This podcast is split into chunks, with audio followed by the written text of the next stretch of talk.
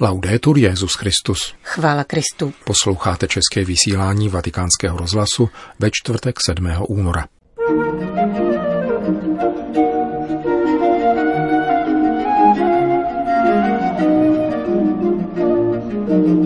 Vzájemně se uzdravovat, to je křesťanské poslání, kázal papež František při raním v kapli domu svaté Marty. Petrův nástupce přijal zaměstnance římské věznice Regina Célí. Křesťansko-muslimské prohlášení z Abu Dhabi vybízí přejít od pouhé tolerance k soužití, říká v rozhovoru po vatikánský rozhlas sekretář Papežské rady pro mezináboženský dialog Monsignor Angel Ayuso. Od mikrofonu přejí nerušený poslech Milan Glázer a Johana Bromková.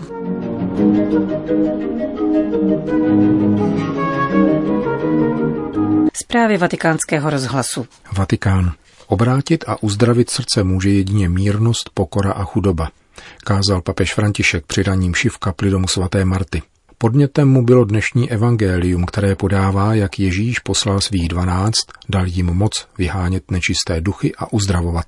Ježíš posílá svoje učedníky uzdravovat, řekl v úvodu, protože přišel na svět, aby nás uzdravil od kořene, uzdravil z prvotního hříchu.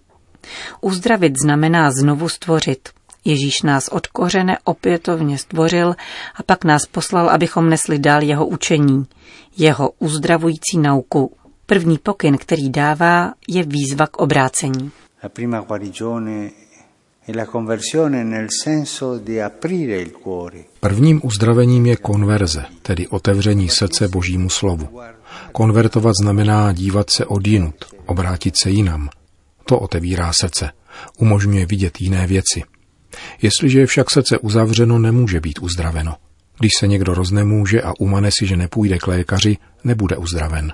Takovým nejprve říká, obraťte se, otevřete srdce, i my křesťané, třeba že konáme spoustu dobrého, máme-li uzavřené srdce, je všechno jenom vnější nátěr. Každý by si tedy měl položit otázku, pokračoval papež, zda cítí výzvu k obrácení, k otevření srdce.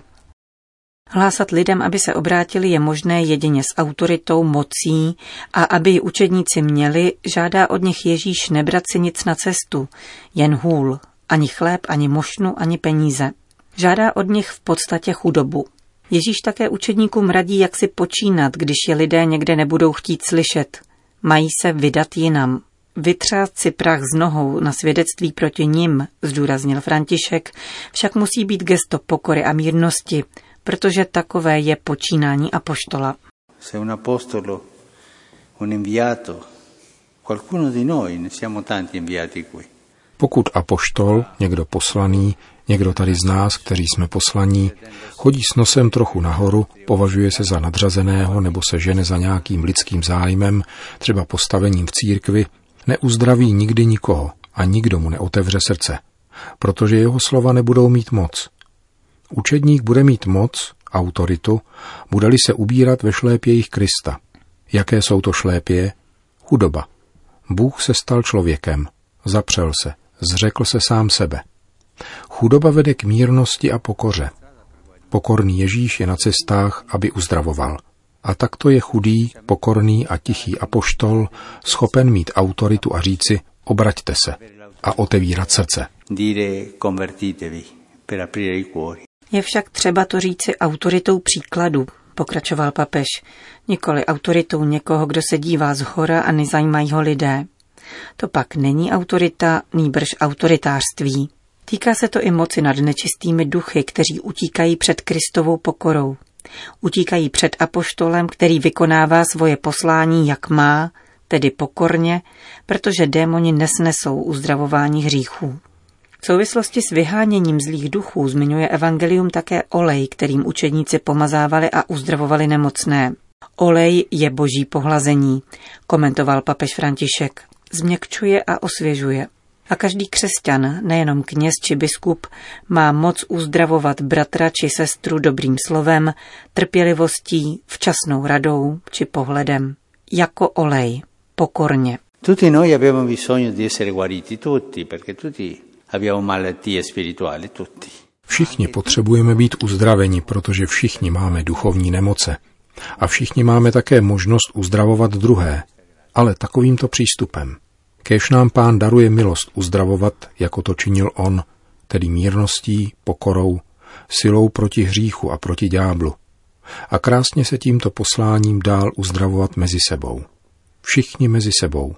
Uzdravím druhého a nechám se uzdravit druhým. To je křesťanská pospolitost. Kázal papež František při raním mši v kapli domu svaté Marty.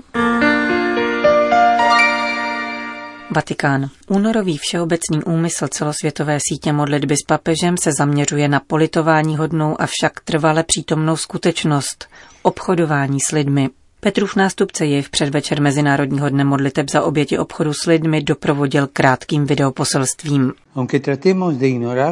Ačkoliv se to snažíme přehlížet, otroctví není otázkou dob minulých. Při setkání s touto tragickou realitou si nikdo nemůže mít ruce pokud se nechce svým způsobem podílet na tomto zločinu proti lidskosti. Nelze opomíjet, že dnes ve světě existuje otroctví, a to možná v rozsáhlejší míře než dříve. Modleme se za velkodušné přijetí obětí nezákonného obchodování s lidmi, nucené prostituce a násilí. Vybízí papež František ve videoposelství ke všeobecnému úmyslu a poštolátu modlitby na tento měsíc. Vatikán. Vaše práce vyžaduje osobní rovnováhu a pádnou motivaci. Oslovil dnes papež František zaměstnance římské věznice Regina Celí, které přijal v aule Pavla VI. Rodiny pracovníků této nejstarší věznice v hlavním italském městě, kde si odpikává trest asi 900 mužů, svatého otce vyhledali necelý rok po jeho návštěvě, během níž na zelený čtvrtek loňského roku slavil mši svatou na památku Večeře páně. Každému z vás vyslovuji své osobní a církevní uznání za práci, kterou vykonáváte po boku vězňů a která si žádá vnitřní sílu, vytrvalost a vědomí vědomí o výjimečnosti poslání, k němuž jste byli povoláni. Modlete se denně za to, aby vám pán dopřál zdravý rozum. Zdravý rozum v různých situacích, ve kterých se ocitnete. Vězení je místem soužení, které ukládá trest a s ním spojené utrpení. Je zde proto zapotřebí projevů pozornosti a lidskosti. Všichni, od vězenské policie přes kaplany po dobrovolníky a vychovatele, mají nesnadný úkol léčit rány lidí, kterým byla kvůli spáchaným omylům odebrána osobní svoboda. Je známo, že dobrá spolupráce různých složek pracujících ve vězení značně podporuje reedukaci vězňů per la rieducazione dei detenuti. Papež přiznal, že kvůli přelidnění věznic, náročným pracovním směnám a časté vzdálenosti od rodiny se jejich zaměstnanci potýkají s nebývalým pracovním stresem.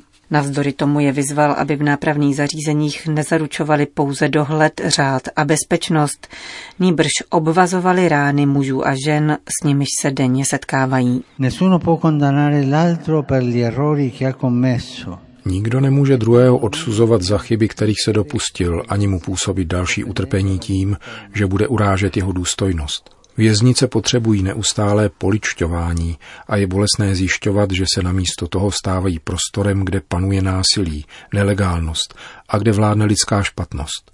Zároveň nesmíme zapomínat na skutečnost, že mnozí vězni jsou chudáci, nemají opěrné body, jistoty, rodinu, prostředky k obhajobě vlastních práv – jsou marginalizovaní a vydaní na pospas svému osudu. Pro společnost to jsou nepohodlná individua, odpad a přítěž. Něco takového je bolestné, nicméně kolektivní podvědomí nás sem navádí. Zkušenost nás nicméně učí, že také věznice se může stát místem vykoupení, vzkříšení a životní změny, a to za pomoci vězeňských pracovníků skrze nabízené pracovní, formační a pastorační programy, avšak především díky duchovní blízkosti a soucitu lidí, kteří se nad zraněným bratrem sklánějí jako milosrdný Samaritán. Tento projev blízkosti, který vychází z Kristovy lásky, může v mnoha vězních vzbudit důvěru vědomí, že jsou milováni a jistotu o této lásce. Povzbuzuji vás, abyste svou důležitou práci vykonávali ve svornosti a jednotě. Všichni společně jste povoláni k tomu, abyste kráčeli jediným směrem, pomáhali povstat a růst v naději lidem, kteří bohužel padli do osidel zla. Kež by se vaší zásluhou věznice stávala též prostorem lidskosti a naděje, popřál svatý otec zaměstnancům římského vězení Regina Celí v závěru dnešní audience. Vatikán. Všeobecná církev bude moci každoročně slavit liturgickou památku svatého Pavla VI. připadající na 29. květen. Půjde o nezávaznou památku, která však byla oficiálně zanesena do všeobecného římského kalendáře. Oznamuje dekret Kongregace pro bohoslužbu a svátosti, zveřejněný tiskovým střediskem svatého stolce. Kardinál Robert Sarach, prefekt Kongregace pro bohoslužbu a svátosti v doprovodném listě vysvětluje, že volba nepadla na 6. srpen, datum Montýnyho úmrtí, protože na tento den připadá svátek proměnění páně. Dekret zároveň předkládá liturgické texty ke slavení nezávazné památky svatého Pavla VI., které se v případě misálu drží společných mešních textů o papežích a jako čtení v liturgii nabízí úryvky z homílie Pavla VI. při posledním veřejném zasedání druhého vatikánského koncilu z roku 1965 o tom, že poznání Boha prochází skrze poznání člověka. Prefekt Kongregace pro bohoslužbu a svátosti ve svém listě nazývá svatého Pavla VI. odvážným apoštolem Evangelia. Zatímco v dekretu se zdůrazňuje, že papež Montýny v sobě spojil průzračnou víru svatého Petra a misijní horlivost svatého Pavla. Připomíná, že při své návštěvě v Ženevské ekumenické radě církví se představil slovy Mé jméno je Petr a že vydal život za Kristovo evangelium. Neúnavně bránil lidský život, hájil mír a pravý rozvoj lidstva – jak dokládá jeho učení, a zaměřoval se na to, aby církev stále hlouběji objevovala vlastní identitu, překonávala minulá rozdělení a věnovala pozornost novým časům. Čteme v dokumentu Vatikánské kongregace. Vatikán. Cesta do Spojených Arabských Emirátů byla v skutku historická. Vyzněla jako apel na lidské bratrství a společné soužití pro mír a zviditelnila křesťanskou komunitu v arabském světě říká v rozhovoru pro vatikánský rozhlas sekretář Papežské rady pro mezináboženský dialog, monsignor Miguel Angel Ayuso. Přál bych si, aby tato cesta a velké gesto, které učinil svatý otec spolu s vysokými zástupci různých náboženských komunit a zejména vrchním imámem z Al-Azhar, nalezlo odezvu u všech, kdo předsedají různým oblastem společenského a občanského života. Je žádoucí, aby jejich poselství bylo přijato mezinárodním společenstvím pro dobro celé lidské rodiny, která musí přejít od pouhé tolerance ke skutečnému soužití a pokojné koexistenci. Z tohoto hlediska vidím, jakožto sekretář Papežské rady pro mezináboženský dialog, že toto prohlášení jasně předestírá návod k dialogu pro budoucnost. La roadmap del dialogo nell'avvenire. Čím se budete na této cestě řídit? Deklarace to zřetelně ukazuje. Budeme postupovat formou kultury dialogu, vzájemné spolupráce a poznání, které zůstávají cestou, ukazatelem a metodou, či kritériem k tomu, aby se univerzální bratrství, jež má na zřeteli mír, stalo skutečností. Jsem přesvědčen, že tato krátká, ale významná apoštolská návštěva na arabském poloostrově přinese mnoho dobrých plodů pro uzdravení naší zraněné lidskosti. Je mnoho věcí, které potřebují vyspravit, rekonstruovat a sanovat. Jako sekretář Papežské rady pro mezináboženský dialog chci důrazně apelovat, aby deklarace o lidském bratrství byla známá, sdílená a šířená v sociálních médiích a komunikačních kanálech. To je vůle svatého Otce, vyjádřená naším úřadem. Hovořil sekretář Papežské rady pro mezináboženský dialog Monsignor Miguel Angel Ayuso, který je po smrti kardinála Torána nejvyšším vatikánským mluvčím v dialogu s jinými náboženstvími. Vatikán. U příležitosti 90. výročí podpisu lateránských dohod uspořádala škola vysoké formace v kanonickém, církevním a vatikánském právu vědecké sympózium věnované postavení Vatikánu na mezinárodním poli. Odborníci různých právních disciplín dnes zasedali v jubilejní aule Univerzity Lumsa.